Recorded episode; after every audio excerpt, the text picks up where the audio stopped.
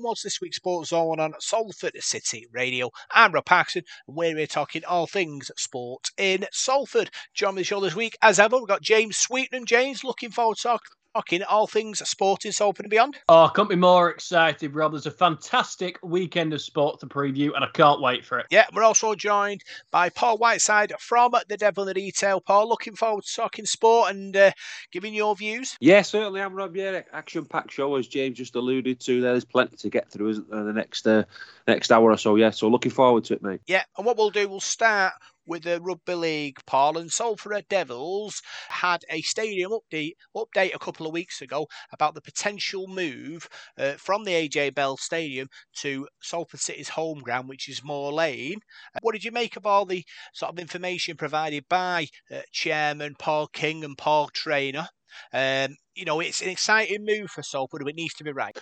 Um, yeah, it's a bit of a mixed one, really. I mean, you say exciting, yeah, which which it could be. Um, at the moment, we've got a, a, really lovely stadium at the AJ Bell, haven't we? So that'd be disappointing to, to leave that. So I think it's a 50 50 one, really. But you've got to do what's best for you. And I think you've got to trust in the people who run the club and, and get the best deal for you. It's no use playing at Buckingham Palace if you can't afford to play at Buckingham Palace, if you know what I mean. So you've got to be playing at a ground where you can you can be self sufficient and, and, look after yourself. So I'm sure that they've that Paul's got the best interest in the club at heart, which he has, and he'll get the best deal for the club. So uh, so everything that was put on the table, was very honest, it was very open, and I think supporters now sort of know you know how things are going to be and, and, and how things are mapping out for the club. So um, so yeah, there's alternatives there, isn't there? It's just let's just hope that it all goes to plan and, and Salford Rugby League Club gets the best deal.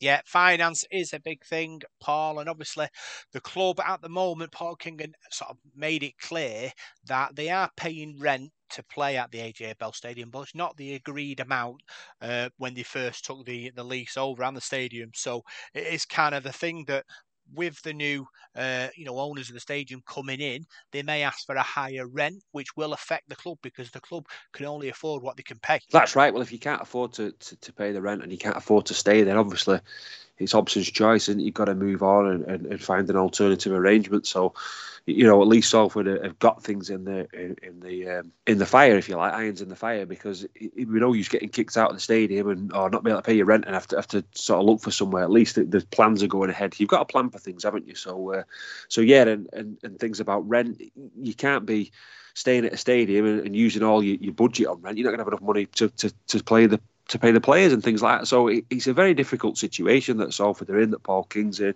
and like I said before, it's it's now down to the people who run the club and, and the supporters as well to to get behind the right decision for the club and whatever that may be. If if if the future's at Moor Lane, I'm pretty sure that Salford supporters and, and the people behind the club would make that their home.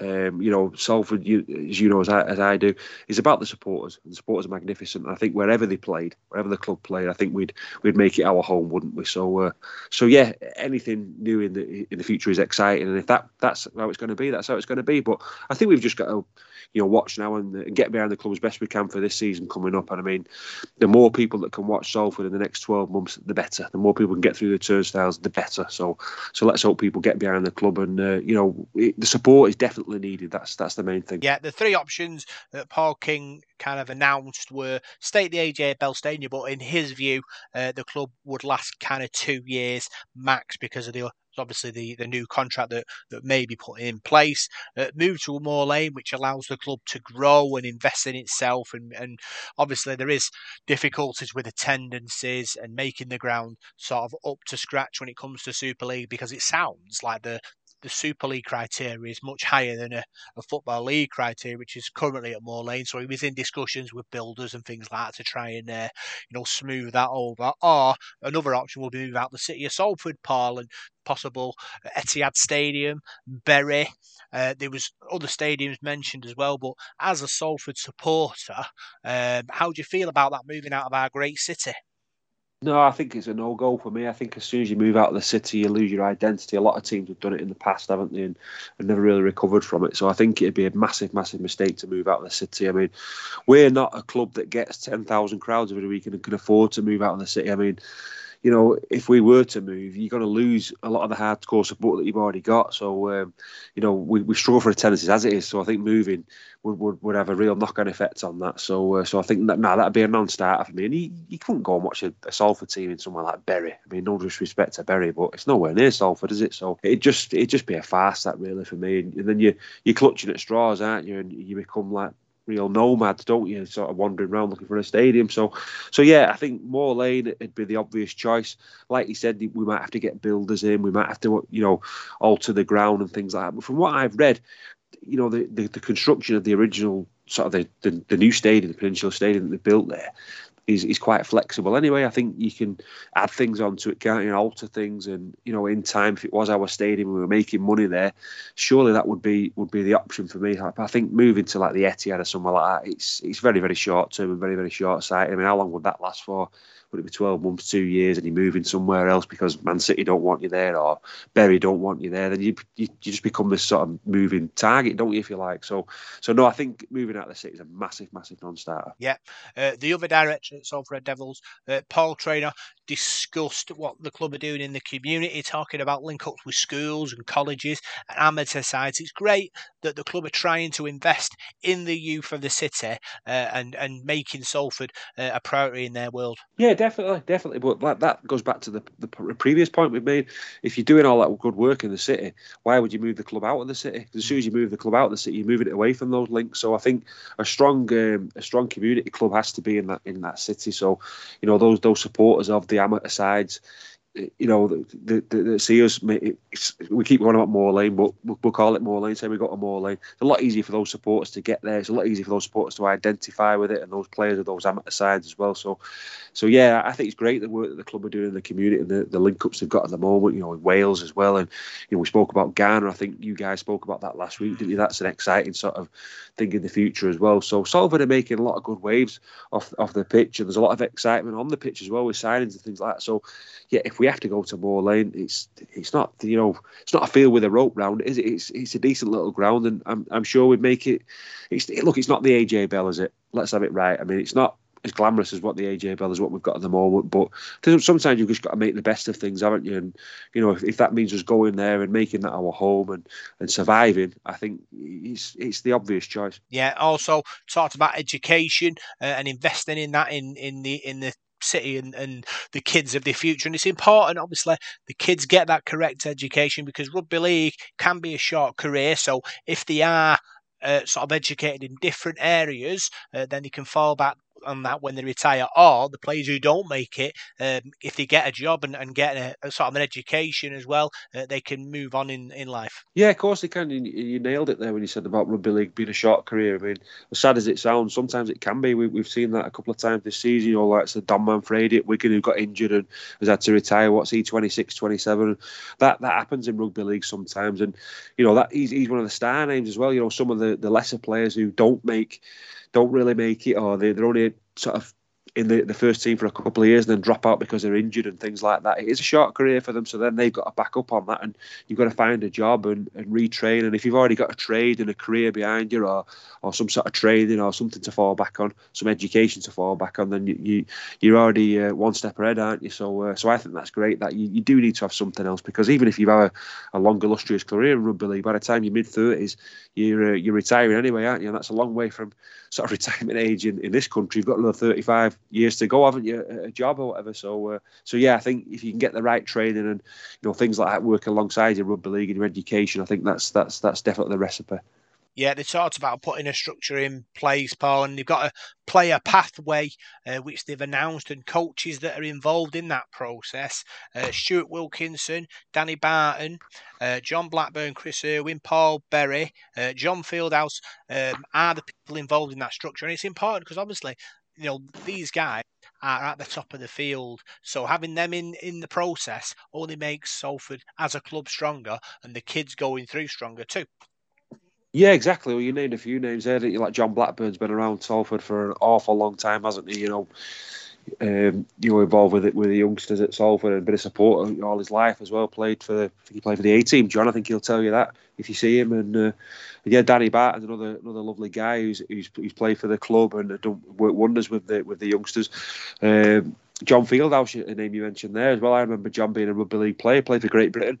You know, back in the the eighties or so, John Fieldhouse, very very good player, and he's another guy that's got an awful lot of knowledge as well, been in coaching, and uh, you know he'll, he'll bring in that, that knowledge to Salford now. So it was very exciting to see that that player pathway um, you know spoke about on the news and the people who are coming in to help the club. And you look at the coaching set we've got, uh, you know, the, the first team as well with, with, the three wise men there in Kurt Haggerty, Danny Orr, and, and, and, Paul Rowley. So it, things are happening now at Salford, and, and, this is a really really exciting season and one we can't wait to be part of. But the the things that are being done at the sort of ground level with, with youngsters and that that's that's the foundation work that every club needs to do that that's sometimes it's like the probably not the glamour stuff is it's not winning trophies and, and, winning matches but that's the stuff that a lot of clubs are built on a lot of great clubs are built on those foundations. So uh, it's very important that you get those blocks in order and Salford seems to be doing that at the moment.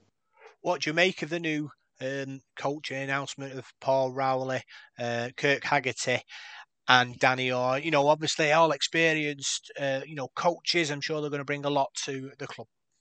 Yeah, well, we know Paul's been there for a, for a, in and out a couple of years, hasn't he? I came into LP and Watson out a few years ago and uh, spoke to Paul a few times and. You know, he's a he's a good guy. He's a very knowledgeable guy. He's a very good player, Paul Rowley, and uh, you know he's coached you know Leigh and, and Toronto as well. He's, he's got an awful lot of knowledge to, to, to pass down. He's still only a relatively young man as well, so uh, I think Paul's a, good appointment. I think he's got a good, a good temperament. I think he's he's one of those people who. You know, say commands respect, Paul. Really, he doesn't suffer fools, does he? You know, he'll call a spade a spade. He'll he'll, he'll get into you in, in training. If you're not putting it in, Paul Rowley will tell you. Um, and I think he's the kind of guy that you want. He's a perfectionist. He's not going to suffer fools. He's not going to let you doss about at training. He's he's going to lay the law down. And uh, I don't know a lot about Kurt Haggerty. I'll be be honest with you, but I know Kurt's been done quite a lot in the amateur to rugby league. I think he's coached over there in Leeds. He's obviously coached Leigh Centurions and did a pretty good job last season in a in a really tough squad that they had. So he's another young guy, young ambitious guy. Danny Orr was there last season and. Uh, obviously Salford have seen enough to, to want to keep Danny Orr on because he was obviously part of Richard Marshall's staff. So uh, so Salford must want to keep Danny. So so yeah, I think it's it, it could be a really good combination that, and it's it's good for Paul that he's got two guys to, to sort of back up on as well. He's got Kurt and Danny there to, to run his ideas by. So uh, so you know it'll be results will tell, won't they? You can talk all you want about how great they are at coaching and that, but at the end of the day they'll be judged on results, won't they? So uh, so they've got, they've got to get it right and they've got to win matches, haven't they? Like any any coaching Super League, but uh, but it'd be exciting. I think the continuity of having Paul Rowley there, as he's been there for a while, he's worked with the with the uh, with the, the, youth players, hasn't he? As we've said before, the, the player pathway, he was doing a lot of that work for us. So that continuity of having Paul at the club, he knows which way the club wants to go. He'll have spoke to Paul King numerous times over the last twelve months, so you've, you've got that continuity there, which is good. So uh, so yeah, I'm excited to see how it goes. Yeah, obviously talking about uh, Salford Devils, they've got an ex- ex- exhibition at Ordsall Hall at the moment. They talk about uh, the the history of the club, and it's fantastic that the club have managed to secure uh, an area in Ordsall Hall for, for people to visit and, and look at the uh, the marvelous history we've got. Yeah, that's right. Yeah, I'm hoping to get down to that myself uh, when I get a spare five minutes. But I believe the people I've spoken to have been have really enjoyed it. Some great stuff on there, you know, exhibitions to see and some some great old uh, memorabilia and, and, bits and bobs to, to look at. And uh, yeah, the club's got a fantastic history, Rob. You know, we, we talk about that all the time. A great team in the 30s that we had, and the, the terrific side of the 1970s as well. And you know, even since then, we've we've done some good things, haven't we? We've done some great things over the last few years. Don't get to the Challenge Cup final and the million pound game and things like that. There's never a dull moment at Salford. Is It's a it's a club steeped in history, and uh, yeah, if you can get yourself down to, to see that, I'm sure you'll be impressed with it and uh, just educate yourself a bit more about the great history of our club. Yeah, it's on to the 12th of December. Um, it's open Monday to Thursday, 10 to 4, and Sunday, 2 till 4. So if you can get yourselves down there and, and enjoy that exhibition, you know, it's it'll certainly uh, inspire you because this club is, you know, full of fantastic, uh, you know, moments in history which we can all embrace, you know, if we can get down there and and, and look at it. Uh, also, Paul, obviously with Christmas coming up, uh, it's so important that fans help the club and, and purchase season tickets. I know people may be worried because of the coronavirus and how it will affect the the league uh, the season coming up. But I spoke to Paul King and he was convinced that the you know the season will go on. Uh, a lot of fans worried that games will get cancelled, they will lose money. Um, but for me, it sounds like the uh, the RFL have kind of decided that's not really going to happen this season. So you're hoping that people will hear that and rush out and, and buy the season tickets. Yeah, yeah. Well, just like looking at the moment regarding like football and that at the moment, the football seems to be in full swing at the moment. Doesn't games don't seem to be getting postponed. Not that I've heard of recently, anyway. So uh, you know, give it you know till after Christmas till till rugby league starts. We're hoping that um, you know most people have had the, the the vaccines, the players will have had the vaccines and things like that. So obviously, I don't think the coronavirus is going to go away, is it overnight? But yeah, you'd like to think it'll calm down a bit by then, and and, and, and the games can take place. So uh, so yeah, season tickets are a massive thing for any club, aren't they? It's that that foundation and you know, you want as many season ticket holders as you can get. And obviously, we, we said before, our crowds aren't, aren't huge, are they? So uh, it'd be nice to see, uh, you know, the, you know, people behind the in the stands next season and getting behind the, the club because the more tickets you can sell, you know, it, it just sets just sets you up there and takes a bit of pressure off the club, doesn't it? You know, financially. So uh, so I'd encourage anybody to get a season ticket. I think they're, they're very very reasonably priced, aren't they? That they've been on, on like a price freeze for the last few years. I don't think they're expensive at all. So uh, and they're well worth it as well. You know, rugby league, fantastic sport and uh, you, you get royally entertained out in the AJ Bell, don't you? We had some cracking nights down there last season, in particular towards the back end of the year. We had some really good wins, didn't we? So, uh, so yeah, I'd encourage everyone to get out there and uh, get behind the club. Yeah, the telephone number for the ticket office is 0161 786 1570 and it's open Monday uh, 1pm till 8pm, Tuesday 10am till 4pm, Wednesday 10am 4 pm, Thursday 1 pm, 8 pm, and Friday 10 am, 4 pm. So get yourselves down there, purchase season ticket, invest in the club, help the club reach their potential, and we'll be celebrating uh, come next year uh, with hopefully a playoff place and a Challenge Cup final run. So let's talk about our other club in the area, Swinton Lions, Paul. They've their new fixtures came out for the 2022 season. What do you make of that uh, list of teams that Swinton have to face? I haven't seen him yet, Rob. To be honest with you, can you uh, can you run it by me? I can I can give you a a little chat through, Paul. Definitely. The first game they have to play is West Wales on the 27th of March uh, at home. That'll be a, a great game for the Swinton faithful to get the teeth into early doors. Yeah, it certainly will. It sounds a while off that, doesn't it? 27th of March, and uh, gives them plenty of time to prepare for that. West Wales I think we're I won't say the whipping boys last season, but they were they, were, they struggled, didn't they? But improved towards the end of the year and, and, got some decent results. So Swinton will definitely be looking at that game to, to get a result from. They really will. So it's obviously going to be a big pre-season for them now. You know, pre-season friendlies and things like that. They've got all awful lot of time to prepare for that. But as I said on the recent shows, made some good signings. Swinton, they're going to be one of the sides that that are going to be expected to get promoted. So uh, it's going to be a, a, tough, a tough year for them. There's other teams in that league as well who are going to be after them, but you know it's every side that plays. It's going to be like a cup final for them because they are they are a big club for that league. So, uh, so yeah, West Wales first game, I'd be expecting Swinton to get two points. Yeah, on the 24th of July, Paul, they face a new club in the division, Cornwall RLFC, away from home. Eric Perez uh, has uh, invested in the club and, and, and he's looking to make Cornwall a you know hotbed of rugby league. What do you make of that?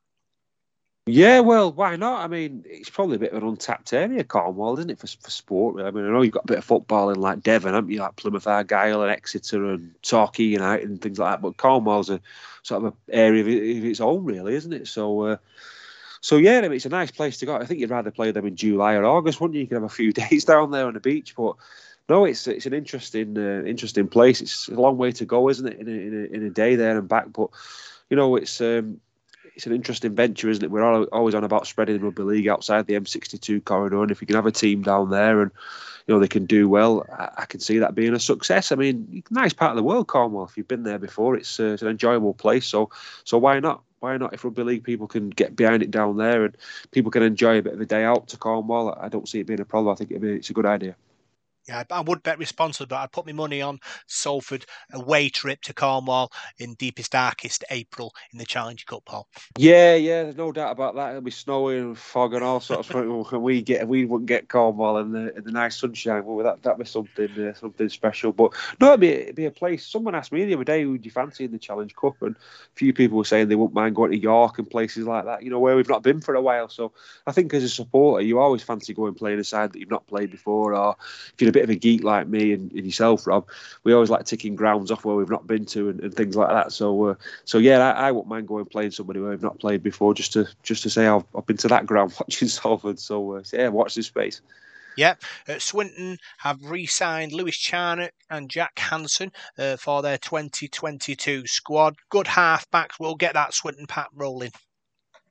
Yeah, that's right. I mean, every side is, is built on the halfbacks, aren't they? And Lewis Charnock and Jack Hansen have been around for a while now, haven't they? The, club, you know, Jack Hansen's been there for a few years. I mean, Lewis has has played uh, here, there, and everywhere. I think he's been at Oldham, hasn't he, as well? Played there, and uh, he's, he's a Warrington lad. He started at St Helens, didn't he? So he's a, he's a he's a clever player. He's he's had a bit of experience, hasn't he? Now playing for Swinton, and yeah, he, he he's he's one that's um, going to be a good player for that that League One, no doubt about that. Charnock and Hansen are going to be a decent pair of halfbacks, I'd say, for, for, for Swinton. So, uh, so yeah, I'm glad they've got those two guys nailed down. They've made some other good signings as well. So uh, the squad's starting to take shape. They've got a decent squad as well. They've re-signed a lot of the players and, and brought a few players in as well. So, uh, so yeah, the, the squad is really taking shape now. And as I said before, they should be favourites to favourites to do really well in that League One. Yeah. Finally, let's talk wheelchair rugby.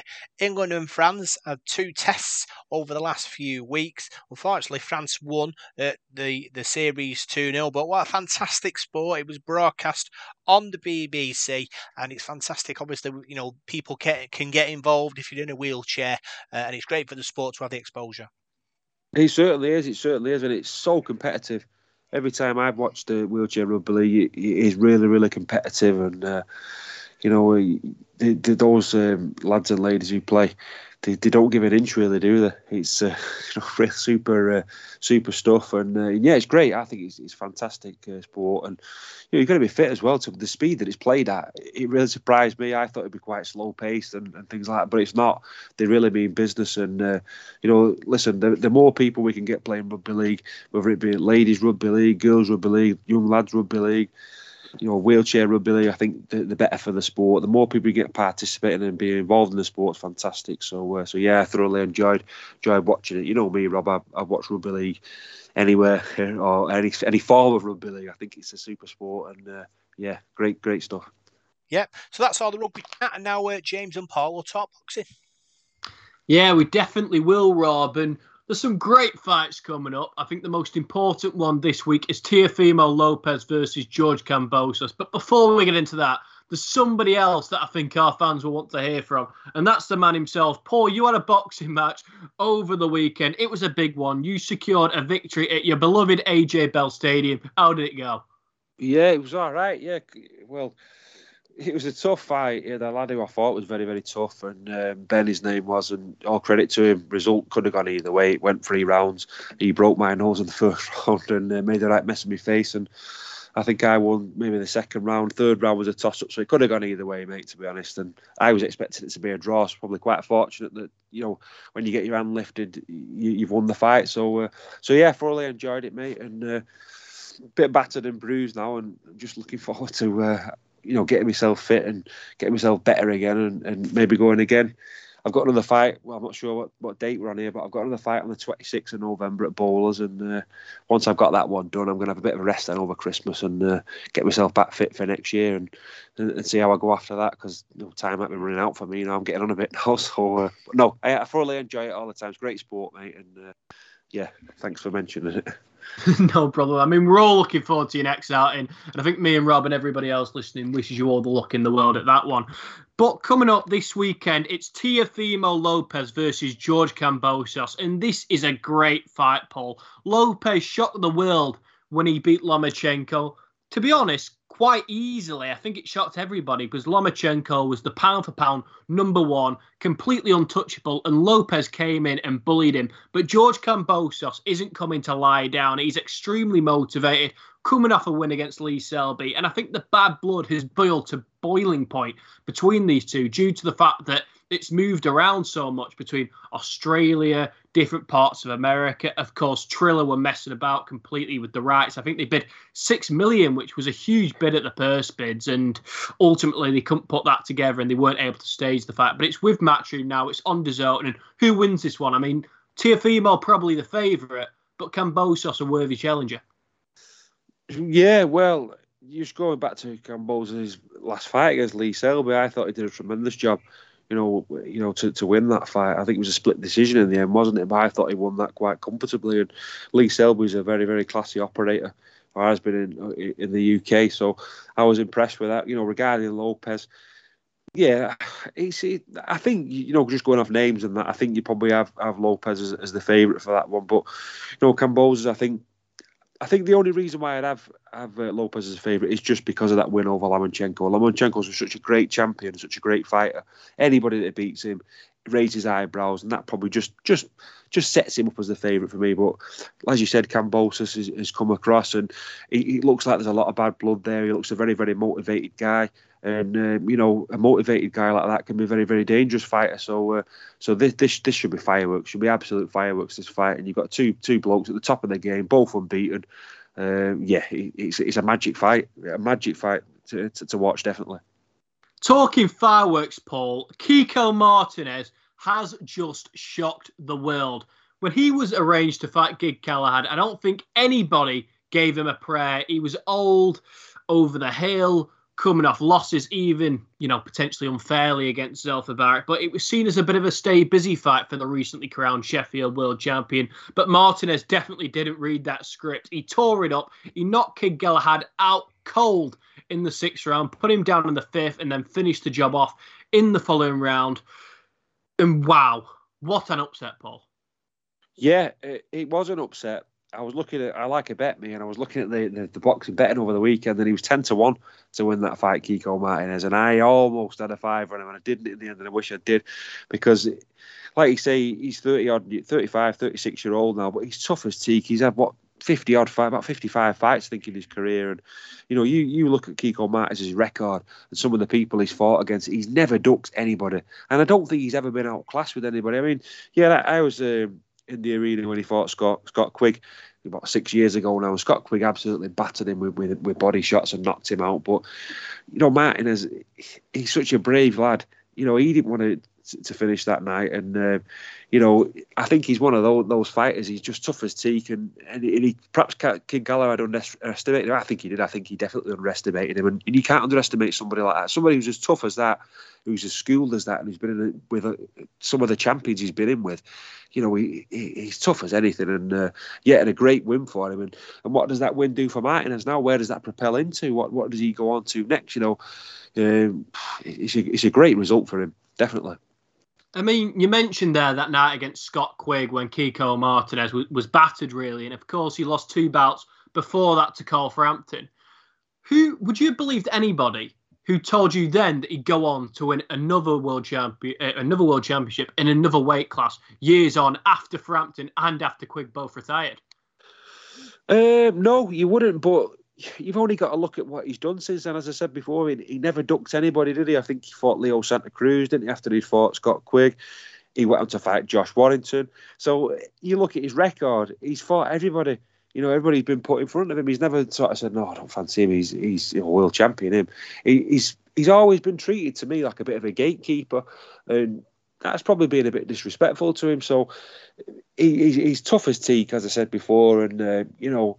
I, I'm glad in a way. I mean, obviously, we, you want your British fighters to win, but I'm sort of pleased for him. I think he's a fighter that's been very, very sort of underrated over the years, and as I said, uses a uses a bit of a stopgap, a bit of a gatekeeper. You know, I think there's boxers sometimes where they get used as a bit of a yardstick, don't they? You, will throw a boxer in and go, "Well, fight him. If you beat him, then we can judge you, you, you know, a bit more." Then, and um, and sometimes it's nice to see that fighter get the rewards he deserves and him to get that big win, you know, rather than him to, to lose on points or whatever, and just uh, you know put you know help someone else's career along. I think it's good sometimes. So yeah, Kiko Martinez deserves that. He's been an absolute warrior over the years and been in with some great fighters. And uh, yeah, boxing can can be great sometimes when you get shocks like that. Obviously, you don't want it to happen to British fighters, but you know that that happens, and that that was a that was a magic fight. Yeah, most certainly. I mean, Spanish boxing has never been, you know, it's never been unbelievable. But this month alone, Sandor Martin caused a massive upset when he defeated four-weight champion Mikey Garcia. Kiko Martinez has just beat Kid Galahad. And could Spain make a bit of a surge here in boxing at the moment, coming off these two wins?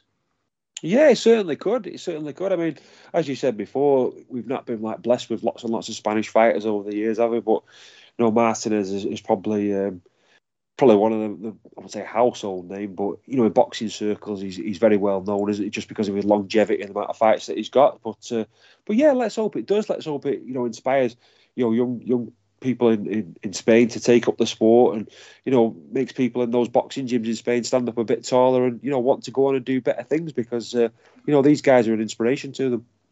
Yeah, they definitely are. But where does Kid Galahad go from here, Paul? Because he, he, had such a long ride, didn't he, towards that world title? I remember years ago in beating Jazza Dickens on Channel 5 and looking spectacular and looking like the future of British boxing. Of course, then there was the failed drug test, and obviously that's a bit of a blemish on his career.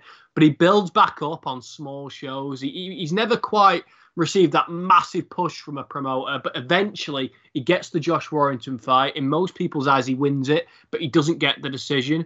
So he goes back onto undercards. I think he fought on Kell Brook's at Sheffield Arena. And then, luckily for him, he got a vacant title shot against Jazza Dickens when Josh Warrington turned down the opportunity for a rematch. He wins that vacant title.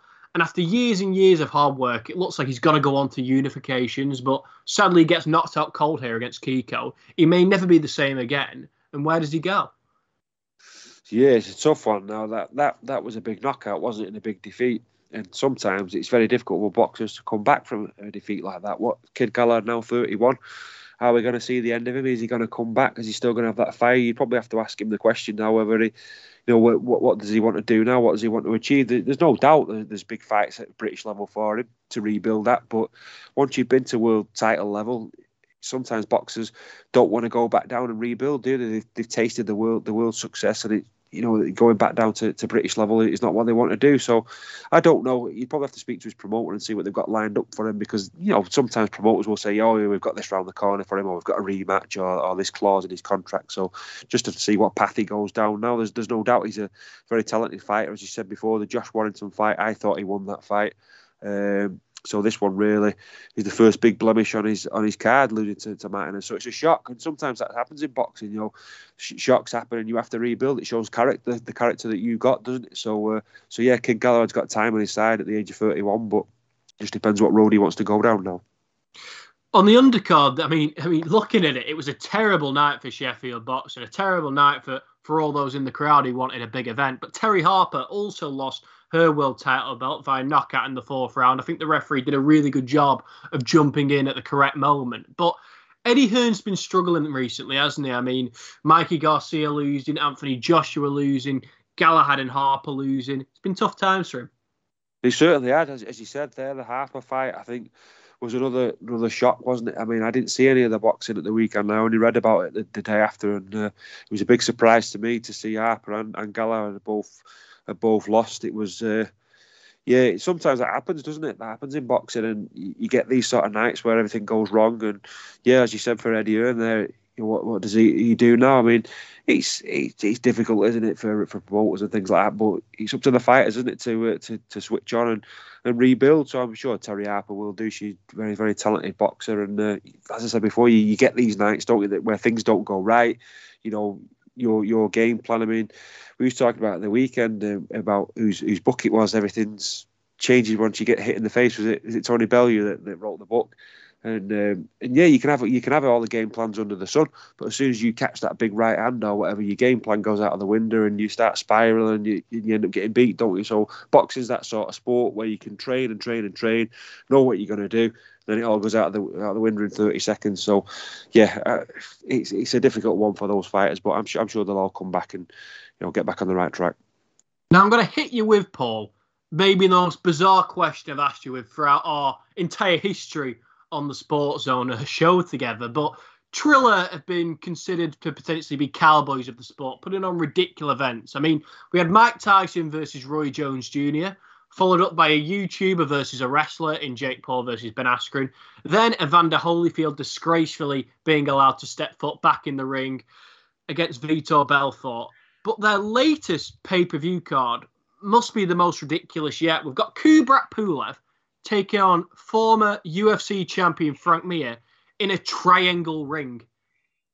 Eh, with, with I think six ounce gloves on to try and differentiate the difference between MMA gloves and boxing gloves, but the whole thing just seems ridiculous. I don't know who the market is for Pulev versus Mir, and this triangle ring just seems to be obscure to say the least. You've got me there, James, with that on that one. It's the first time I've heard of it. It does it sounds very uh, very strange, doesn't it? That you know, tri- a triangle ring. How can it be a triangle ring? It's a triangle. Can't have a triangle ring. Um, yeah, it does. Six ounce gloves as well. Uh, I won't want to whack off uh, Kubrat Pulev with six ounce gloves on, but no, I, I don't know. Boxing just seems to be at the moment going through a bit of a funny stage, isn't it? Some of the stuff that you hear announced and some of the fights that you hear announced, and especially these YouTube things and, and whatever. I mean, we've obviously got Hughie Fury, haven't we, in a few weeks? Um, we'll have to break that one down. But no, that that does sound a bit space age to me. That Kubrat Pulev in a triangle with six ounce gloves on it does. Yeah, that's definitely the most strangest question you've ever asked me there, James. Thanks. no problem at all, Paul. Very ridiculous, and it'll be interesting to see how it does play out. Is there any part of it sort of grips you because it is such a freak show, or is it one of them where you've just got no interest whatsoever? And do you think the wider bub- uh, boxing public will have an interest, or do you think this is just another event from Triller that's set to crash and burn? Because Frank Mir, yes, a big star 10 years ago, but Kubrat Pulev hasn't got much of a name in the States, and I just don't know who they're marketing this to.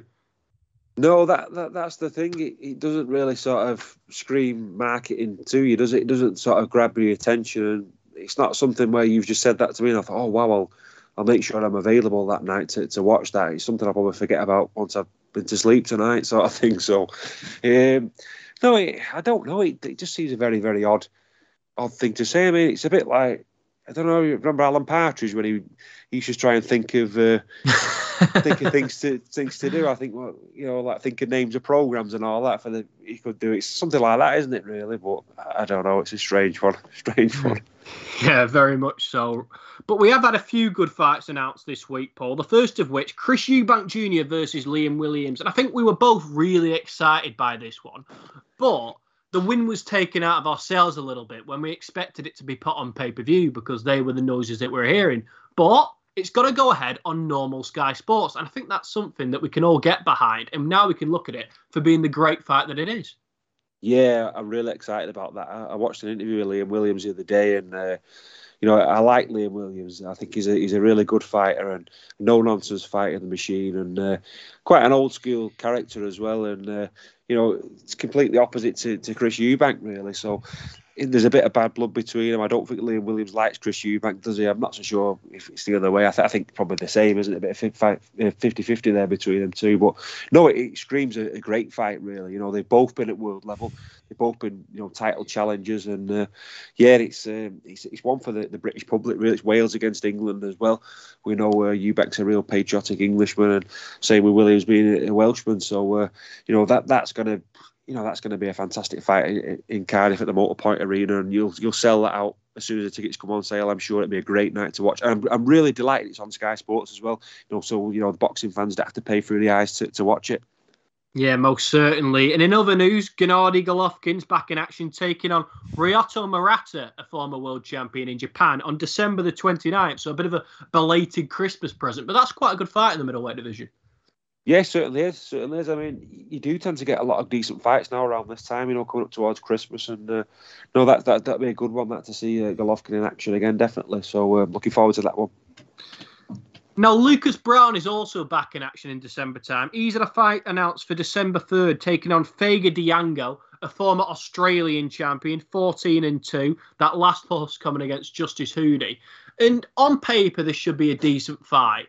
But coming off the Gallen loss, I'm in a position where I'm worried that Browne's just going to fall over against whoever he steps in the ring against, just due to the fact that his punch resistance seems to have completely gone. Is he still capable of beating somebody who's held the Australian title, or does he go into this one the underdog? Um, well, you'd probably looking at Browne's record. Oh, he wouldn't be the underdog, but just going off, as you said, going off that performance against Paul Gallen, he probably probably is. Um, it's how much he's got left in the tank now. I think you know he's took some some big defeats there, and um, as you said before, his punch resistance has it gone. Um, he's he's a tough guy, Lucas Browne. There's no doubt about that. But is he one of those those those men that's probably past his best? No, I mean I don't like saying that sometimes about boxers because I think it's disrespectful. But I don't think Lucas Browne's going to listen to the show, is he? So, so uh, I will say, I, I probably say, yeah, he might just be a little a bit over the hill now, and and I mean that in the, the most respectful way I can. I would, would never disrespect a boxer, but you know, just you can only go off off like the, the last performance, really, can't you? And use it as a bit of a judgment, a bit of a benchmark. And for me, against Paul Gallen, I, I thought he looked like a man that was towards the back end of his career there, really, and sort of clutching at straws a bit and a rabbit in the headlights, if you like. So, uh, so this could be this could be a bit of a step too far for him. Well, I've got to correct you there, Paul, because Lucas Browne is an avid listener to the Sports Zone show. But uh, in the press conference this week for Joseph Parker, Derek Chisora, Del Boy has hit back at the British Boxing Board of Control and refused to have them as judges for the fight. What, what do you make of that? Of course, Chisora, for me and many others, won that fight first time around. Yeah, I, I think he did. I think he did, and uh, there's no doubt there's going to be some bad blood in this one as well against Parker, and I think I think Joseph Parker for me would probably be just a, a slight favourite.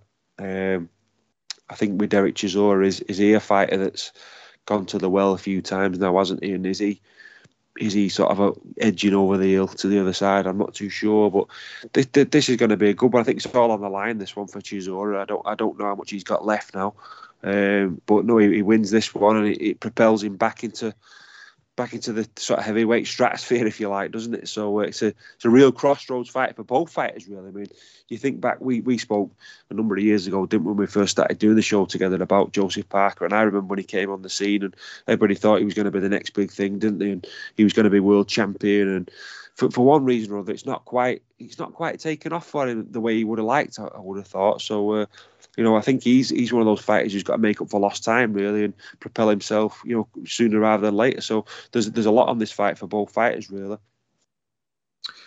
Now we're coming off a great fight between Jaime Munguia and Gabe Rosado, and of course Munguia won the fight, and he's going to go on to do even bigger things in the sport. But Gabe Rosado put on another one of his great performances in a losing effort, and even though he's got so many losses on his record, do you think when years go by, people will look back on Gabe Rosado and see him as a real warrior and somebody who entertained the fans every single time? Yeah, I think, excuse me, there's a lot of fighters like that over the years who might have an awful lot of losses on the record, but you've just got to sometimes judge those losses about who, who you're fighting against and, and what you gave in that in that fight. I don't think there's any shame in, in, in losing at boxing. I think it's it's all about how you how you lose and how you go about yourself. There's some some real tremendous warriors out there who uh, who probably lost a lot more fights than what they've won. You know, particularly in Britain, who I can think of, and you know, it's just uh, just the way that the sport is sometimes. So I think, yeah, I think it'll go down as a, as a really good fight. There's no doubt about that. You know, where the, the, the losses on, on your record, I don't think are a problem sometimes. I mean, yeah, every every fighter wants to go through the career and be like Joe Calzaghe, don't they, and, and be 40, I don't know, but boxing doesn't always work like that, does it? You've, you've got to work hard, and sometimes you can learn more about yourself in a defeat because you, you've worked harder in that defeat and probably spilt a lot more blood. But uh, but no, you, it's, it's, it's a tough one, that, but I think he'll go down as a good fighter. Last one of the day for you, Paul. We've got Ryan Garcia, one of the best prospects in world boxing, coming off a great win against Luke Campbell and he's joined up forces with Canelo's gym. He's training with the Reynosos. But according to the pound for pound superstar Canelo, he's not turning up for sessions. He doesn't put much effort in. And how does that reflect on Garcia? Because he's got so much talent and seemingly has the world at his hands from a media angle. He's got a massive amount of support on social media, so many followers, even more than the likes of Teofimo Lopez and Devin Haney and Lomachenko in his division. He could be a real star in the sport, and he's got all the talent, but it doesn't seem like he's trying that hard. No, it seems a shame that doesn't it? It does seem a real shame if that's the case. Um, I don't know. It, sometimes, excuse me, that happens in sport, doesn't it? You know, you get like flawed geniuses, and you know, it, it seems he's got all the talent in the world, and he's just got to make it work for himself now. And you know, you can have all that talent, but if you're not prepared to put the, the effort in in the gym and put the put the rounds in in the gym, you know, that talent could have erode away, and you're not going to get the opportunities, are you? Or you get defeat, or, you know, get beaten by somebody. So, so I think let's just hope it's not gone to his head. You know, the, the good work that he's done so far. I mean, you look back at the Luke Campbell victory, tremendous victory. So he's got an awful lot of raw talent there and, you know, terrific fighter. Let's just uh, let's just hope he you know he nurtures that talent and, and, and goes on to be, you know, have the have the legacy that you'd like to see him have because, you know, boxing as we said before, it be a short career. Sometimes you know you look and then you've lost a few fights and, and then you're out of it. So uh, so no, it's a bit, bit foolish if he's going to go down that road. Thanks for joining us, Paul. And now we'll move on to the ice hockey. And Rob, can you tell us about some of the fixtures that are coming up for Manchester Storm this weekend? Yeah, the two fixtures for Manchester Storm this week, James. They're away at Dundee uh, on the Saturday, and then they're at home to Glasgow Clan on the Sunday. Hopefully, two wins from two there. They've had a, a mixed couple of weeks, uh, Storm, and you're kind of hoping they can, can get a result, James, and uh, keep pushing up the league table. Do you fancy them?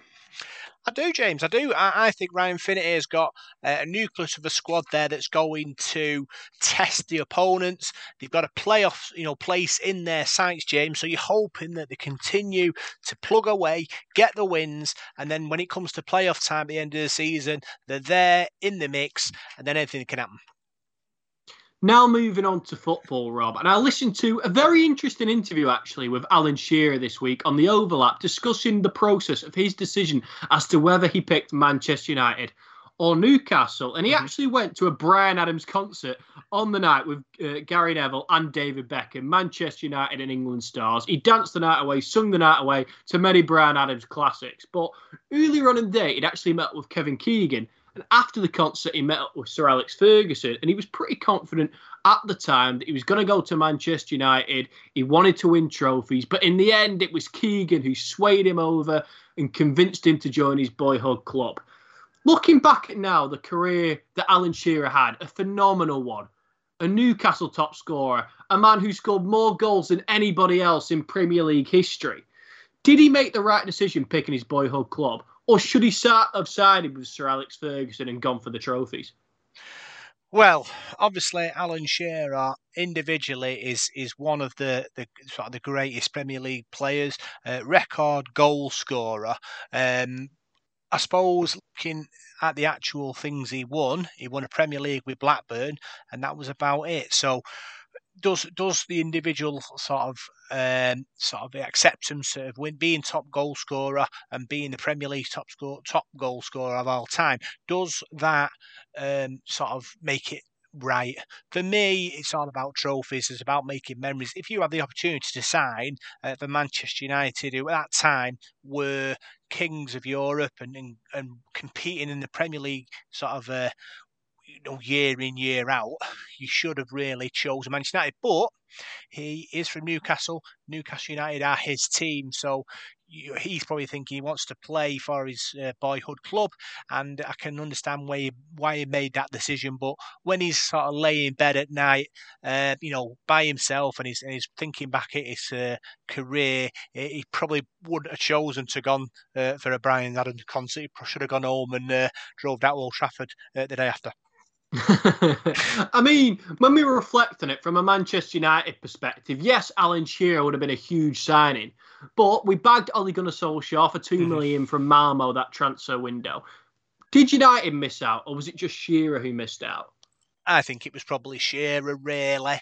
Uh, Ole Gunnar Solskjaer came in as a relative unknown, uh, and and you know, scored goals, and we all know his his sort of journey in that Manchester United shirt, which sort of came to the uh, the, the, the the pinnacle in the in '99, scoring the winner in the European uh, Cup final. And I bet obviously Alan Shearer looks back at that thing and thinks, well, could it have, could have been me? I could have could have, uh, you know, scored that winner in the final. But for me, would Alan Shearer would would he accepted being on the bench like Ole Gunnar Solskjaer? Ole Gunnar Solskjaer came on the, the field numerous times in close games and, and scored winners. Memorably against Liverpool in the FA Cup, and lots of other times. I think he scored four goals against Nottingham Forest coming off the bench. Would Alan Shearer be happy about that role in his team? Probably not. Uh, but at the time, you had Cole and you had Yorke, who were fantastic uh, goal scorers who were scoring uh, unbelievable goals. You had Teddy Sheringham's as well, so you, you would have had competition in that in that area. Um, but I don't think Alan Shearer would have been accepted enough to sit on the bench and, to, and wait for that opportunity to come along. He would have wanted to start that uh, on the on the field, and that would have put a, Alex Ferguson in a bit of a position with Andy Cole and, and Dwight Yorke.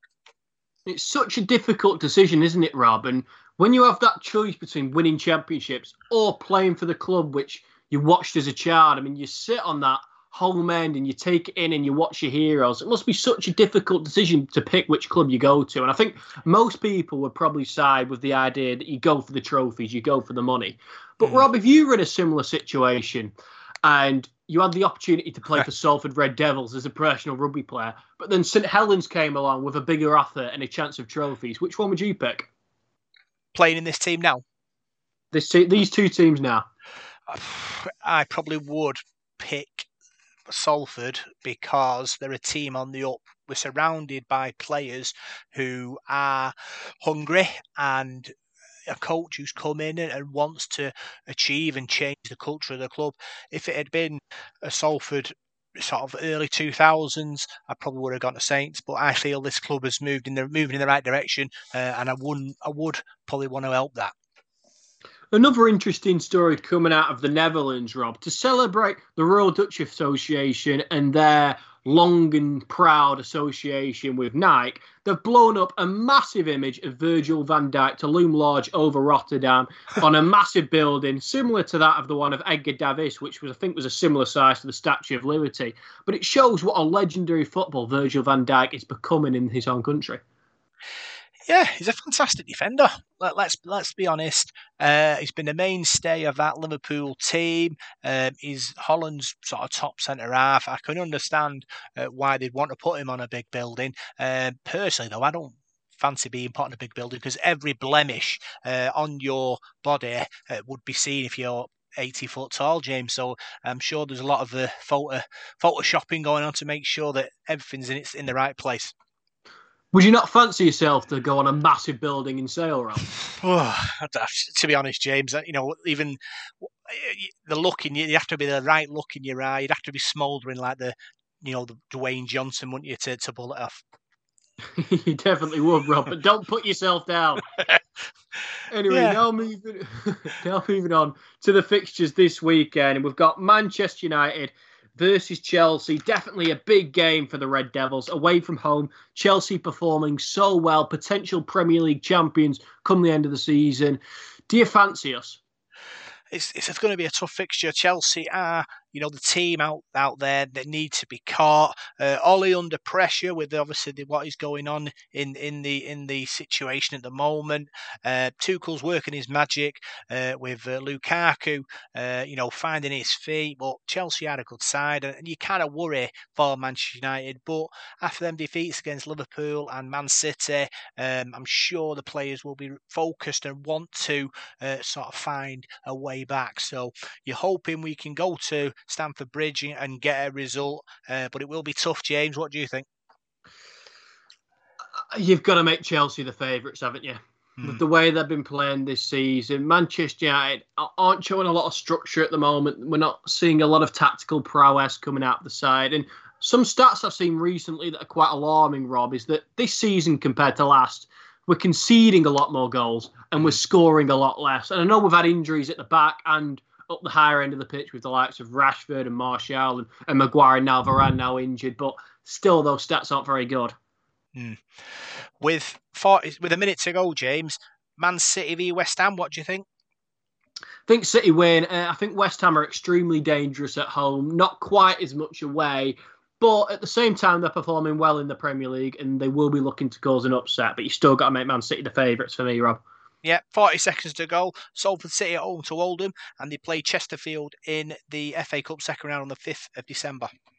Yeah, a local derby, Rob. I think we're all looking forward to this one. Both teams struggling.